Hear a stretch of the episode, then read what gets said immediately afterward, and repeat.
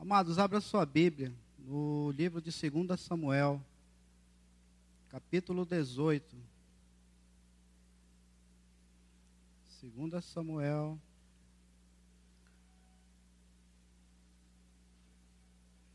capítulo 18, e o versículo é o 31.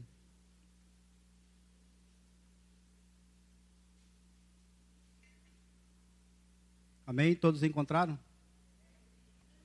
Glória a Deus. E a palavra do Senhor assim diz: Chegou o etíope e disse: Boas novas ao rei, meu senhor.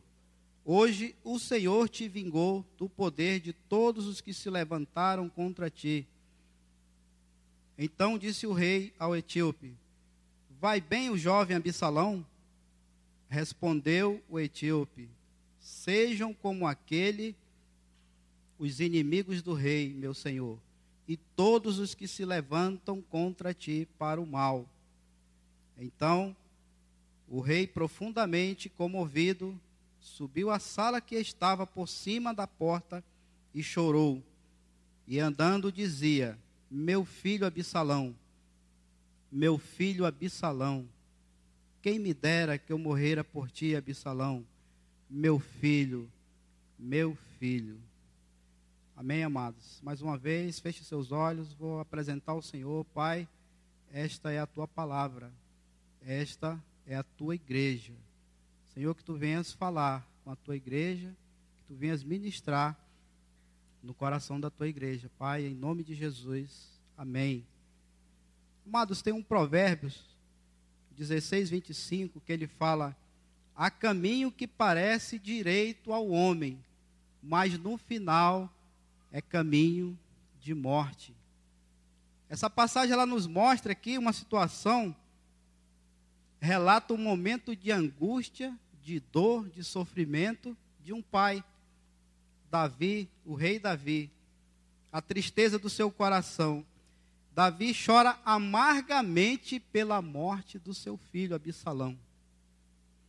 A dor da perda de um filho é algo é uma experiência que só quem passa por essa experiência sabe o quanto dói. Ainda que esse filho tenha sido um filho rebelde, um filho que tenha desonrado, envergonhado e afrontado o seu pai. Então, não existe alegria maior. Todo pai, toda mãe, a alegria maior é ver seus filhos prosperando, vencendo na vida, e não existe tristeza maior para um pai e uma mãe do que ver seus filhos derrotados. Esse foi um drama vivido por Davi, rei de Israel. Davi foi um rei honrado, celebrado no meio de Israel, no meio do seu povo. Ele só não teve esta honra dentro da sua casa. Porque Davi viveu conflitos dentro da sua casa. Uma vez, o pastor Jean pregando aqui, ele fala que a origem dos conflitos na família, ela tem uma origem maior, que é um pecado, né? E aí você conhece a história que Davi ele peca com Batseba, e Deus manda o profeta Natã e até Davi confrontá-lo ali. O Senhor fala que a espada não se apartaria da casa de Davi. Então, Davi, ele está chorando amargamente ali pela morte do seu filho. Então ele não tinha a honra que ele tinha do seu povo Israel. Ele não tinha essa honra dentro de casa. Por quê? Porque surge um grande conflito dentro da sua própria casa. Aminon, o seu filho mais velho, o primogênito, ele se apaixona pela sua irmã, pela sua meia-irmã, Tamar, que é irmã dele por parte de pai apenas. Tamar era filha de Davi com outra esposa de Davi. Então Aminon, ele se apaixona por aquela irmã e aí ele começa um plano diabólico para executar, para se é, aproveitar daquela irmã dele. Então o que que Aminon faz? Aminon ele arma esse plano, ele força, como a palavra diz, ele estupra sua própria irmã, comete essa abominação de pecado e aí não acontece nada. Impulsionado por um sentimento diabólico, Aminon força sua irmã, humilha e depois a rejeita. E aí o que que isso gera? Tamar, ela era irmã de pai e mãe de Absalão. E Absalão criou um ódio no seu coração do seu irmão, ódio e vingança. E aí ele mata o seu irmão e foge para as terras, para as nações do seu avô, seu avô materno. E é no meio desse conflito, dessa revolta, é, desses problemas todos que Davi se encontra. E aí surge a figura de Davi como pai. Davi era um rei celebrado como rei, como um homem, um guerreiro, que todo Israel celebrava por ele ser um, um, um rei que liderava bem o seu povo. Mas como pai, a figura dele aparece de forma complexa. Então eu quero pregar aqui sobre três erros que podem causar tragédia de uma família. Três erros. E o primeiro deles, o erro da omissão. Tamar, filha do rei, foi forçada, humilhada, rejeitada pelo irmão Aminon. E aí eu vou pedir para você projetar, Raildo, no versículo, no capítulo 13 a partir do versículo 1.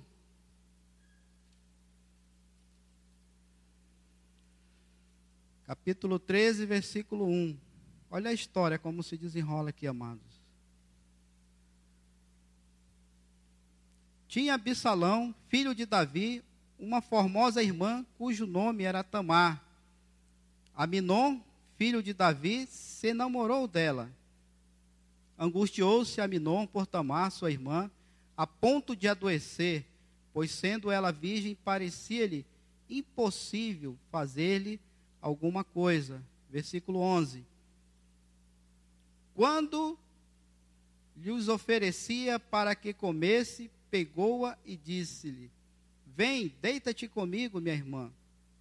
Porém, ela disse: Não, meu irmão, não me forces, porque não se faz assim em Israel. Não faça tal loucura. Porque aonde iria eu com a minha vergonha e tu serias como louco? Loucos de Israel. Agora, pois, peço-te que fales ao rei, porque não me negará a ti. Versículo 14. Porém, não quis dar ouvidos a ela, ao que ela lhe dizia. Antes, sendo mais forte do que ela, forçou-a e deitou-se com ela. Isso foi uma tragédia que aconteceu na família de Davi. Uma das tra tragédias. Então a corte ficou sabendo dessa tragédia. Israel ficou sabendo desta tragédia. O rei Davi ficou sabendo desta tragédia e não fez nada. Ele não tomou uma providência em relação ao seu filho. Talvez porque Aminon fosse o primogênito, o herdeiro do trono, por questões talvez diplomáticas ali, não sei. Então isso gerou em Absalão um grande ódio, um grande ódio no coração dele, ódio e um sentimento de vingança. Então Absalão, ele era o irmão de Tamar e esperou o quê? Que seu pai tomasse uma providência. Mas Davi não fez nada. Ele apenas irou-se, como diz a palavra. Isso gerou sentimento de ódio. O que podemos aprender com isso, meu amado? Se você quer evitar situações drásticas, em conflitos dentro da sua família, não se omita diante de um problema sério. Tome a posição, use a autoridade que Deus lhe deu para você exortar, para você é, tomar uma posição diante daquele problema, seja com o filho, seja com alguém da parentela, porque a partir do momento em que situações se levantam no meio da nossa família, onde nós temos a responsabilidade de guiar aquela família, de conduzir aquela família, nós não podemos ter uma atitude de omissão. Davi, como rei de Israel, um grande rei, um grande guerreiro, não fez nada em relação a este problema. Ele simplesmente se omitiu. Então, o que nós aprendemos com isso é que nós não devemos jamais nos omitir. Este é um dos piores erros que nós podemos cometer, é o erro da omissão. Às vezes a gente sabe de uma situação, a gente pode atuar naquela situação, mas se omite. Às vezes com medo de confrontar o problema. De repente é com um filho, é uma situação com um parente ali que você tem a condição de confrontar, é a tua família ali mas você se omite em relação a isso. E aí o que, que acontece? Acontece um grande problema. Ele se agrava e gera o quê? Nesse caso de Davi aqui, uma tragédia. Gerou morte no meio da família. O segundo, o segundo ponto que eu quero mostrar aqui é o seguinte: não transfira não transfira as responsabilidades intransferíveis para outras pessoas. Não transfira aquilo que é da tua responsabilidade única e exclusiva para outros. Geralmente isso acontece com quem? Com pessoas muito ocupadas, com pessoas que têm um dia a dia muito corrido, com pessoas que não têm tempo para as coisas da sua casa, para a sua família, mas tem muito tempo para as coisas externas a sua casa. Homens e mulheres muito ocupados com coisas, com problemas do lado de fora da sua casa. E às vezes transferem responsabilidades que são suas para outras pessoas. E aí isso pode causar problema, amados. Davi era o rei, provavelmente era muito ocupado, tinha os seus afazeres de rei também, as suas atribuições. Mas ele não podia transferir a responsabilidade que era só dele para outras pessoas. A origem do pecado de Davi, ela se origina num problema desse também. A palavra diz que Davi, quando o povo, os seus guerreiros saíram para guerrear, Davi ficou em casa, ficou no palácio. E ali foi uma oportunidade que o inimigo teve de levar Davi ao pecado, porque Davi era um guerreiro. Sempre que naquela época que todo rei saía para guerrear, ele saía, o, todo o exército ia para guerrear, o rei saía junto, e Davi sempre ia com seu exército. Mas Davi nesse dia ficou em casa e deixou o seu exército e lutar sozinho. Essa foi uma oportunidade que o inimigo teve de pegar Davi desprevenido. Ou seja, não transfira responsabilidades que é sua para outras pessoas. Amém, amados? Então, em primeiro, Davi transfere para os filhos a responsabilidade de apaziguar o coração de Absalão. Quando Absalão o convida para tosquear as ovelhas, Davi simplesmente diz não. Era uma oportunidade de Davi apaziguar o coração daquele filho que estava remoendo, maquinando ódio no seu coração. Davi simplesmente manda os seus filhos irem lá para aquela festa lá da tosquia que eles faziam ali na época que ele tosqueava. Amém, amados? Quando Absalão convida o seu pai e seus servos para tosquear, Davi não vai. Era uma oportunidade de apaziguar o coração. E vamos lá no versículo 13. Capítulo 13, versículo 24. Capítulo 13, versículo 24. Ok? E a palavra lhe diz: Eis que teu servo faz a tosquia. Peço-te que com teu servo venha o rei e os seus servidores. Próximo, rei. O rei, porém, disse a Absalão: Não, filho meu, não vamos todos juntos para não te sermos pesados. Estou ele, estou com ele, Absalão, porém ele não quis ir. Contudo, o abençoou. Próximo versículo, rei.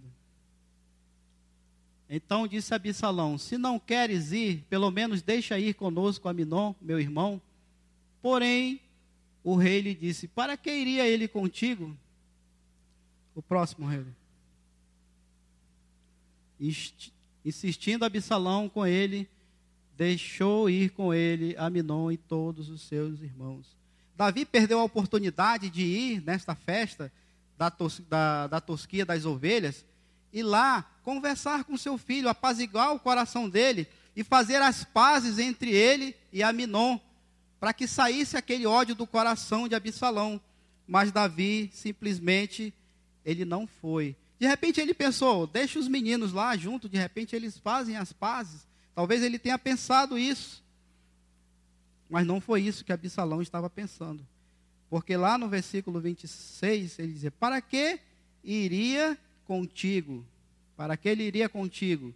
Isso já foi uma pergunta desconfiada. Por que, que tu quer convidar Aminon para ir contigo? Ali estava sinalizando algo terrível na vida do jovem Aminon também. Davi, todo Israel sabia da intenção de Absalão, a intenção do coração dele em matar Aminon. Davi negligenciou um alerta de morte para o seu filho. Versículo 13, capítulo 32, Ailton.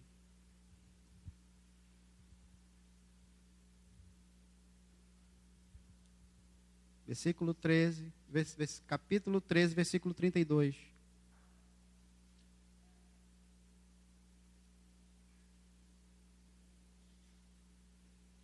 Mas Joabe, filho de Simeia, irmão de Davi, respondeu e disse: Não pense, meu senhor, que mataram todos os jovens do rei, porque só morreu Aminon, pois assim já o revelavam as afeições de Absalão, desde o dia em que sua irmã Tamar foi forçada por Aminon. Isso aqui prova que todo mundo já sabia que, Absalão tinha um plano de morte para o seu irmão. E quando ele convida seu pai ele convida seu pai, seus servos ali, seus irmãos para ir para aquela tosquia. Davi, e ele ainda faz essa pergunta: para que iria ele contigo?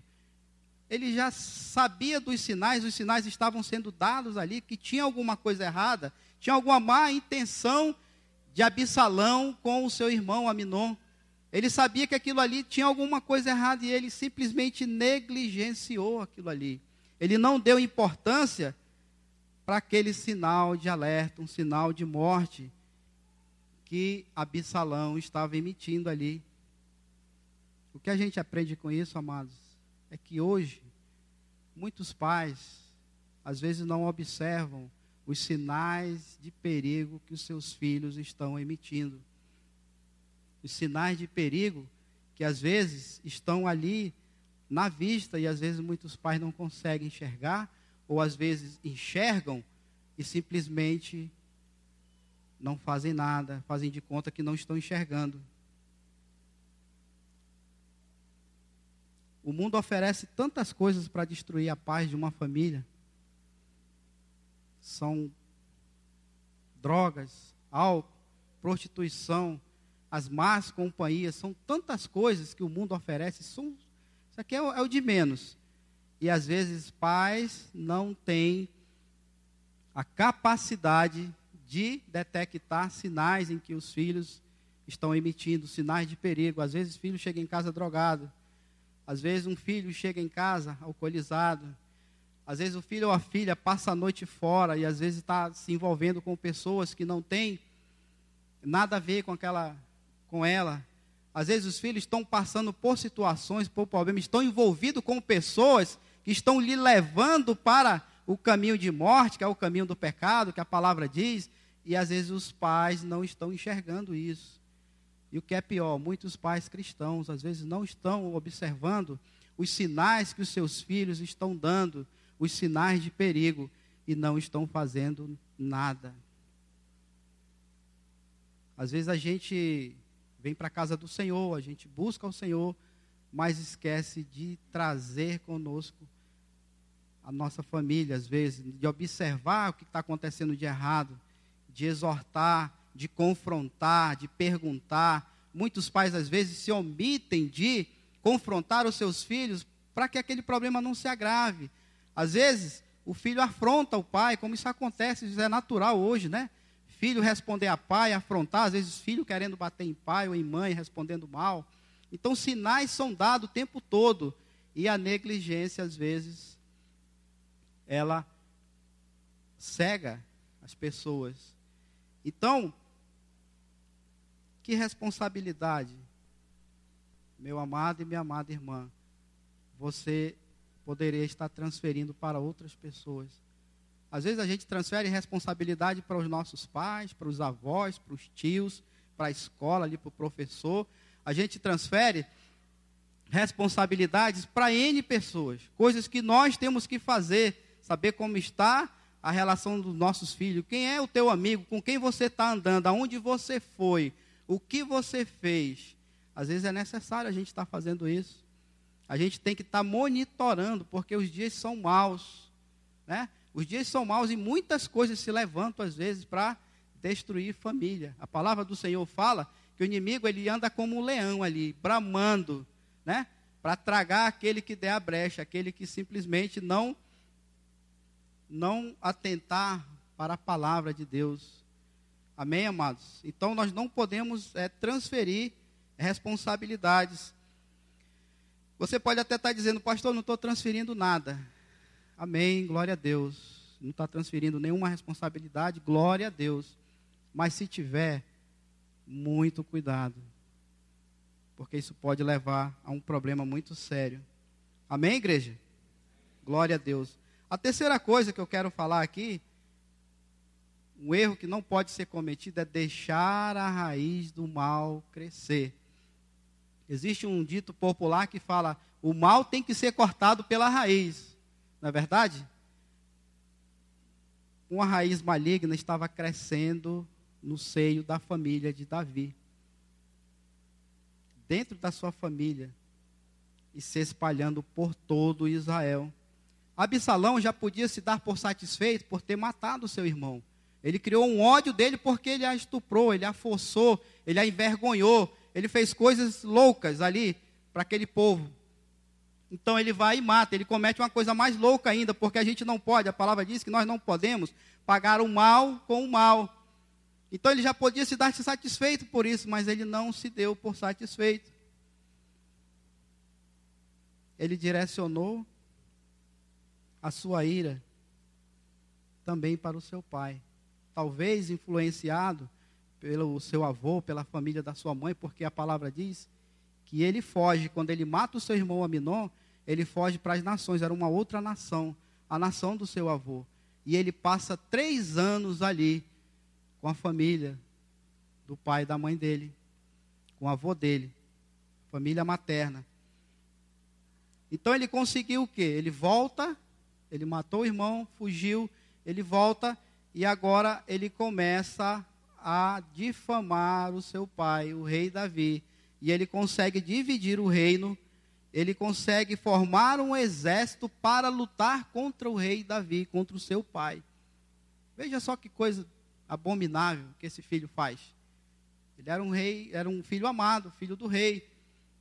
Ele era o terceiro filho do rei mas ele consegue criar um ódio tão grande no coração dele que ele mata o irmão, ele foge e quando volta ele começa a arquitetar planos para usurpar o trono do rei Davi, para simplesmente ali envergonhar o rei também. E ele faz coisas loucas. Capítulo 15, versículo 1.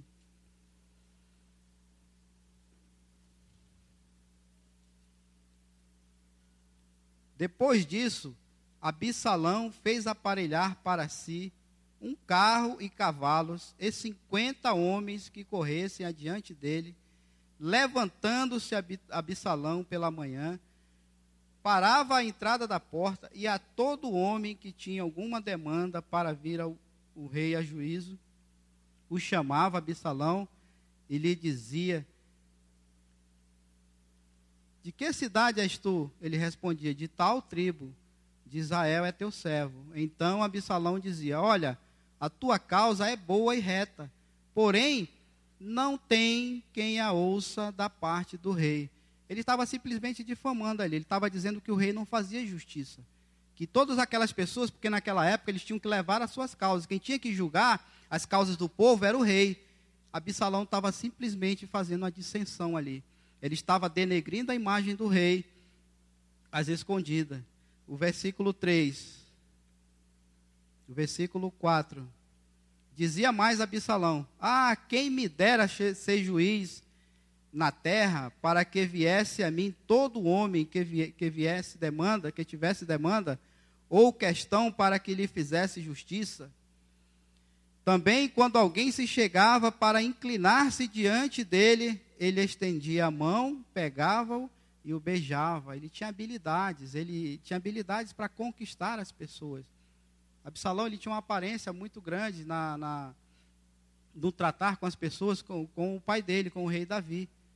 E lá no versículo 6, desta maneira fazia Absalão todo Israel, a todo Israel que vinha para juízo. E assim ele furtava o coração dos homens de Israel. Ou seja, ele conquistava aquelas pessoas. Ele chamava aquelas pessoas para si. Ele fazia amizade, ele fazia aquelas pessoas gostarem dele. Veja que plano diabólico. Davi era um rei não porque ele conquistou o reinado, ele foi um rei porque Deus o mandou, mandou Samuel ungí-lo. Ele foi um rei porque Deus o escolheu para ser o rei de Israel. Então o seu filho estava ali fazendo manobras, fazendo coisas ali para simplesmente usurpar o trono do seu pai. Ele queria ser o rei agora. Ele não se contentou em matar o seu irmão, mas agora ele queria ser o rei de Israel. Amém, amados? Então, Absalão, ele continuou com atitudes loucas ainda mais. Olha o que, que Absalão faz. Ele coabitou com as mulheres de Davi, as concubinas. Capítulo 16, versículo 22.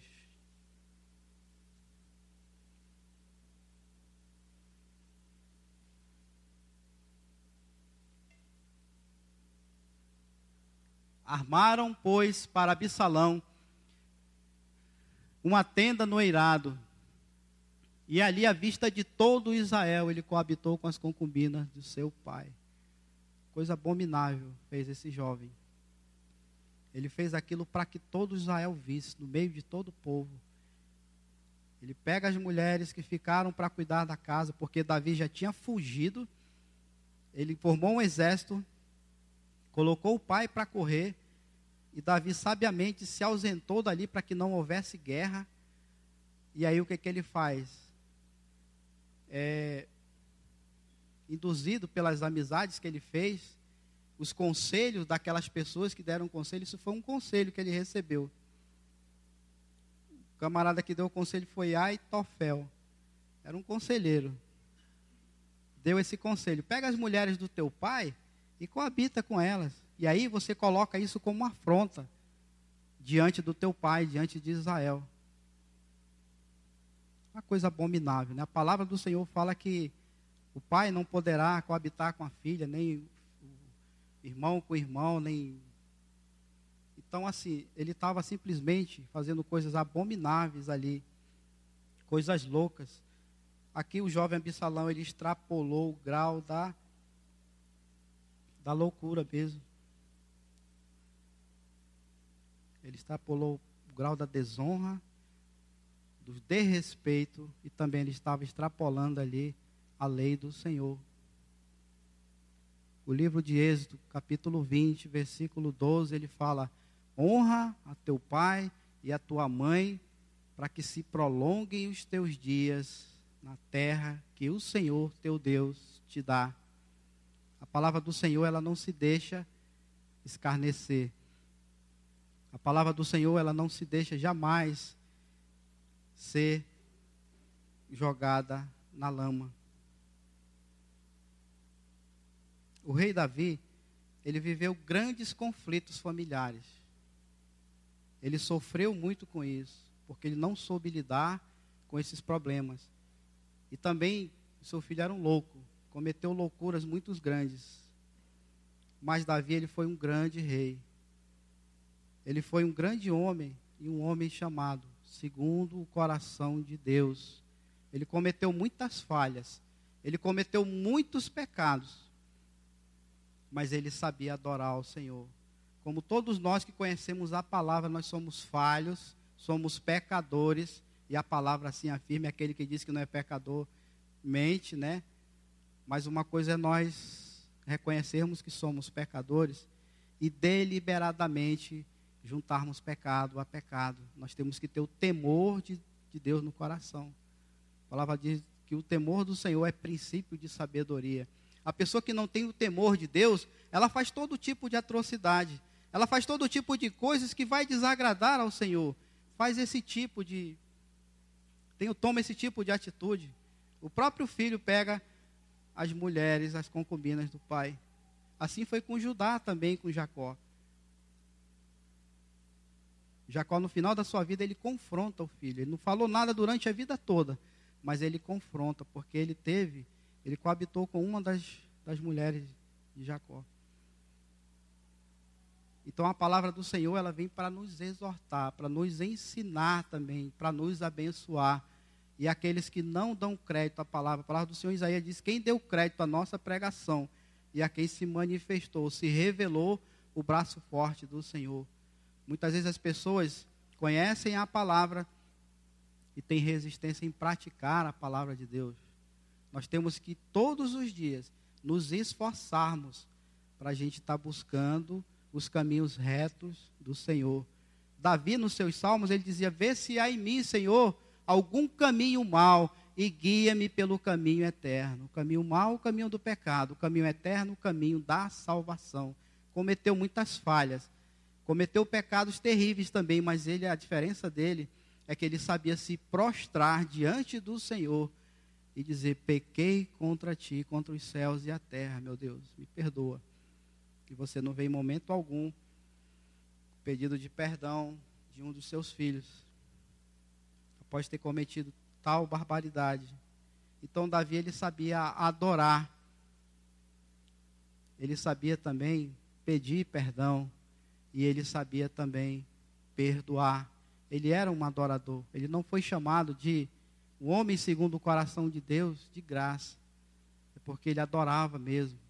Davi, o contraste é que ele sabia no, na guerra ou numa situação de perigo, ele conseguia é, enfrentar um leão, um urso, mas ele não conseguiu resolver os problemas familiares, os conflitos de dentro da sua casa. Às vezes nós somos assim, amados. Nós temos habilidade para tudo na nossa vida. A gente resolve problema de todos os jeitos, fora, externo à nossa, ao nosso ambiente familiar, mas às vezes a gente não consegue resolver situações dentro da nossa própria casa. Estes somos nós. E só a misericórdia de Deus. Só com a ajuda de Deus que a gente vai aprendendo e Deus vai nos ensinando, se nós deixarmos, se nós não nos rebelarmos também como filhos. Que assim como Absalão se rebelou contra o seu pai, às vezes nós nos rebelamos contra o nosso Pai eterno. A vontade do Senhor, às vezes, ela não impera, ela não reina na nossa vida, porque só a nossa vontade é que quer se aflorar, ela quer se realizar. Às vezes a gente não tem a capacidade de se permitir que a vontade de Deus venha reinar na nossa vida. Porque sempre nós queremos estar na melhor posição, ser o melhor, ter o melhor, buscar o melhor para nós e às vezes nós não damos o nosso melhor para Deus. E Deus sempre nos dá o melhor dele para nós, sempre. Deus nos abençoa de todas as formas, até nas formas que a gente nem sabe e não entende, porque as bênçãos espirituais, elas são infinitamente melhor do que as bênçãos materiais. E às vezes a gente só consegue enxergar as materiais. Lembra daquele jovem rico, quando Jesus fala para ele: Vai e vende tudo o que tens e vem comigo, me segue, porque eu te darei um tesouro no céu. Aquele jovem só conseguiu ouvir, e às vezes a gente só consegue ouvir o que quer, ele só conseguiu, vai e vende tudo o que tem. Ele ficou triste, porque ele tinha muitas posses. Ele ficou triste. Ah, se Jesus faz uma proposta dessa para mim. Jesus ofereceu um, um tesouro no céu para ele, mas assim ele se entristeceu e não fez aquilo. Foi a única pessoa que cruzou com Jesus, que teve diante de Jesus e saiu triste, porque todos os outros saíram alegres. Saíram ressuscitados, saíram curados, saíram. Todos os problemas que tinham na vida ali foram resolvidos, porque era assim que Jesus fazia. Então nós devemos reconhecer essa autoridade de Deus na nossa vida. E aí nós voltamos lá para o início da, do versículo, quando Davi está chorando ali amargamente. Talvez aquele choro de Davi fosse um choro de perdão, porque ele estava distante dos filhos dele. Você não vê em relato algum na palavra ele ensinando alguma coisa acerca da, da palavra de Deus para os seus filhos. Não, não aparece muito a interação dele com os seus filhos. E o tempo todo, o filho dele atacando, criou um exército ali, e nessa brincadeira foram 20 mil homens que morreram. Se você ler na palavra depois, você vai ver que a história relata que foram muitos soldados que perderam a vida por conta da loucura do filho de Davi. E aí Davi, a palavra diz que ele perseguia, mas ele perseguia assim para de, de, brincadeira, só se for, porque ele chora amargamente o tempo todo na palavra, ele diz: "Não façam mal ao jovem Absalão". Quando o exército de Davi sai para guerrear com o exército de Absalão, ele diz: Não toquem no jovem Absalão, não façam mal ao meu filho. E quando chega aquela palavra, aquela notícia do etíope, que era o mensageiro que foi dizer, e ele, naquela ansiedade de saber o que, que tinha acontecido, ele diz: Agora teu filho está morto. E aí ele chora amargamente: Meu filho, meu filho, ai, quem dera eu pudesse eu morrer por você.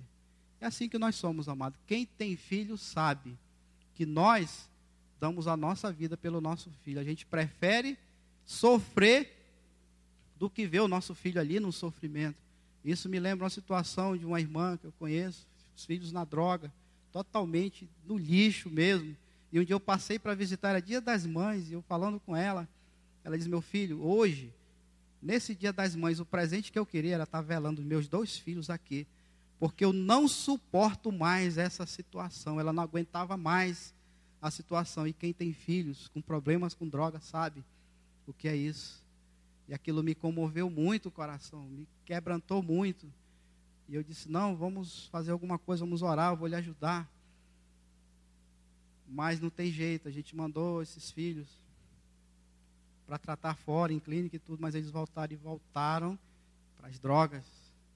Uma coisa maligna, abominável. Quem tem alguém na família sabe que isso não é fácil é abominável, tem que ter muita força de vontade para lutar e vencer esse monstro. Amém, amados? Então, hoje, milhares de famílias vivem grandes conflitos. Talvez você esteja vivendo um conflito. Mas saiba, amados, que acima do bem e do mal está o amor, está o perdão. A palavra diz que o amor ele tudo suporta. Se você deixar o amor tomar de conta, ele vai suportar situações em que às vezes você não teria condições de suportar e perdoar, porque o perdão ele é de Deus. Nós somos exemplo. Nós fazemos coisas erradas quase todos os dias e ainda assim Deus nos perdoa, porque Deus nos ama. Nós cometemos falhas, Cometemos coisas que desagradam os olhos do Senhor. E muitas às vezes acham que Deus não está vendo. Só que a palavra diz que aos olhos dele, nada passa despercebido. Os olhos deles estão atentos a nós. E os ouvidos deles estão sensíveis para ouvir o nosso clamor também. Quando estiver doendo, quando o conflito estiver realmente nos afligindo ali, a gente tem que pedir ao auxílio do Senhor porque o Senhor é que nos fortalece. É a palavra dele que nos fortalece. Daí a importância de nós buscarmos ao Senhor através da palavra. Muitos cristãos às vezes esquecem de meditar na palavra. Nós temos que ler a palavra, meditar na palavra e procurar praticar a palavra de Deus na nossa vida. Porque senão nós estamos perdendo tempo, estamos nos enganando. A palavra de Deus é o propósito dele para todos nós. Deus fala conosco através da palavra dele. Então nós não podemos ter uma Bíblia em casa e só ler ela, só pegar ela no dia de vir para a igreja. Todo dia Deus quer falar algo conosco. Se nós não abrirmos a palavra dele para saber o que, é que ele quer falar, se nós apenas quisermos falar com o Senhor, nós temos que parar um pouco para ouvir através da Sua palavra, porque Deus tem mensagens para nós, Ele tem orientações, Ele tem a forma de como nós devemos fazer para resolver os nossos conflitos, os nossos problemas, as situações que se cercam às vezes a nossa vida e que às vezes a gente não tem condições de resolver. Tudo aquilo que nós não podemos resolver, para quem que nós temos que entregar a igreja? É para Deus, porque é Ele que nos dá forças. Então nós não podemos, amados, negligenciar, omitir, nos omitirmos de situações na nossa vida, na vida familiar, porque nós conhecemos a palavra de Deus.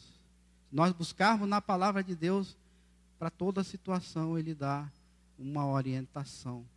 Ele tem ali um bálsamo, né? E nós também temos que orar, né, amados? Porque muita gente, às vezes, e a palavra é essa, preguiça. Muita gente, às vezes, tem preguiça de orar. Às vezes, faz uma ladainha para Deus. E Deus não ouve esse tipo de oração. A gente tem que conversar particularmente com Deus. Nossa intimidade com Deus, porque é na oração que Deus fala de forma particular conosco. Conversando, Senhor, hoje o meu dia, o Senhor sabe, foi assim. Tem situações, aquela situação, eu não consigo resolver.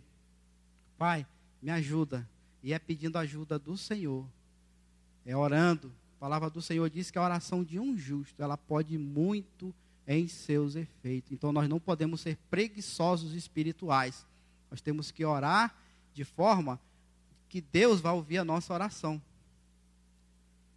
Palavra do Senhor diz: clama a mim e eu te responderei, lá no livro de Jeremias. Às vezes as pessoas estão com problemas, estão passando por situações compartilha com todo mundo, menos com Deus. Leva o problema para psicólogo, leva para médico, leva para amigo, leva para tudo que é lugar, mas não leva para Deus. Conhecendo a palavra, sabendo que Ele é poderoso para fazer muito mais abundantemente além daquilo que nós pensamos ou pedimos para Ele. Nós temos que crer nessa palavra, amado, porque se nós temos essa palavra, nós declaramos que Jesus é o Senhor da nossa vida, gente não pode hesitar em nenhum momento. Nenhuma vírgula dessa palavra nós não podemos hesitar, porque essa palavra ela é poderosa, ela é verdadeira, ela não volta atrás. Nenhuma palavra de Deus. A palavra diz que lá no livro de Isaías que toda a palavra que sai da boca dele, ela é como a neve e é como a chuva que passa regando a terra. Ela não volta vazia, ela tem um propósito. Mas se nós não quisermos esse propósito em nossa vida, ela não vai ter nenhum efeito, porque é pela fé, amados. A fé, as coisas que nós não enxergamos, as coisas que não faz sentido, a gente está crendo. É Deus na minha vida, é Deus que vai fazer, é Deus que vai produzir, é Deus que vai trazer, é Deus que vai reestruturar, é Deus que vai resolver a situação para mim. É pela fé, amado, porque se nós não tivermos fé, a gente está simplesmente se enganando, indo para a igreja louvando, orando ali, mas está superficial. A gente tem que mergulhar. Nós temos que ter profundidade na nossa relação com Deus, porque a gente vai passar ano, sai ano, entra ano, e nós não tomamos posição. Nós temos que se posicionar diante do Senhor, porque Deus se agrada daqueles que o buscam verdadeiramente em espírito, em verdade, um coração contrito e um espírito quebrantado, a palavra diz que o Senhor não rejeitará. E quanta dificuldade, às vezes, das pessoas se quebrantar na presença do Senhor. Quantos aqui já experimentaram, tiveram a experiência de chorar na presença de Deus? Não tem choro melhor, não tem sensação melhor na nossa vida do que a gente se quebrantar diante do Senhor. Nossa, como isso é bom, a gente quando se quebranta, se prostra diante dele, quando a gente se levanta, parece que o Senhor deu fez uma recalchutada, ele passou um bálsamo. Então nós temos que fazer isso, amados. Como tem crentes equivocados, cristãos equivocados, que crente até o diabo é, né? Acha que está fazendo alguma coisa de agradando a Deus, mas está muito fora do prumo, está muito fora da ponto fora da reta. Então nós temos que realmente dar o nosso melhor para Deus, sempre o nosso melhor para Deus sempre, a nossa melhor oração, o nosso melhor quebrantamento, a nossa melhor adoração para o Senhor, o nosso melhor louvor, o nosso melhor. Eu jamais saio da minha casa para vir para cá de qualquer jeito. Eu sempre oro, Senhor, Me leva para a tua casa e lá falar comigo. Me fortalece, me renova, Senhor. Eu quero sentir a tua presença, eu quero ser alimentado, Pai. Eu não saio jamais de qualquer jeito para cá, eu não venho para cá. Senhor, não deixa eu sair da mesma forma que eu entrar na tua casa, não. Porque eu quero a tua presença, eu quero o teu agir na minha vida. Eu quero o meu crescimento espiritual, eu quero estar mais perto de ti, Senhor. E quando eu estou fraco, abatido, desanimado, eu tenho que dobrar o meu joelho, Senhor. Tu sabes como eu estou, eu sei que eu não, tu sabe que eu não consigo sem a tua presença. Porque sem a presença de Deus na nossa vida, nós estamos perdidos. Nós não somos nada. Quantas pessoas acham que são alguma coisa pelo ter, pelo ser? Essas pessoas não conhecem a palavra de Deus, porque não é isso que Deus ensina. Então nós, como os filhos de Deus, jamais podemos nos rebelar em desobedecer a sua palavra e querer fazer a nossa própria vontade, porque é a vontade de Deus que tem que reinar na vida de cada um de nós. Que nós possamos refletir nesta palavra. Amém, amados? Buscar o Senhor de forma genuína, verdadeira, da forma que agrada ao Senhor, da forma que Ele vai te ouvir, da forma que Ele vai fazer aquilo que o teu coração está desejando. A palavra do Senhor no Salmo 37, versículo 4, ela fala: Deleita-te também no Senhor, e Ele fará tudo aquilo que deseja o teu coração.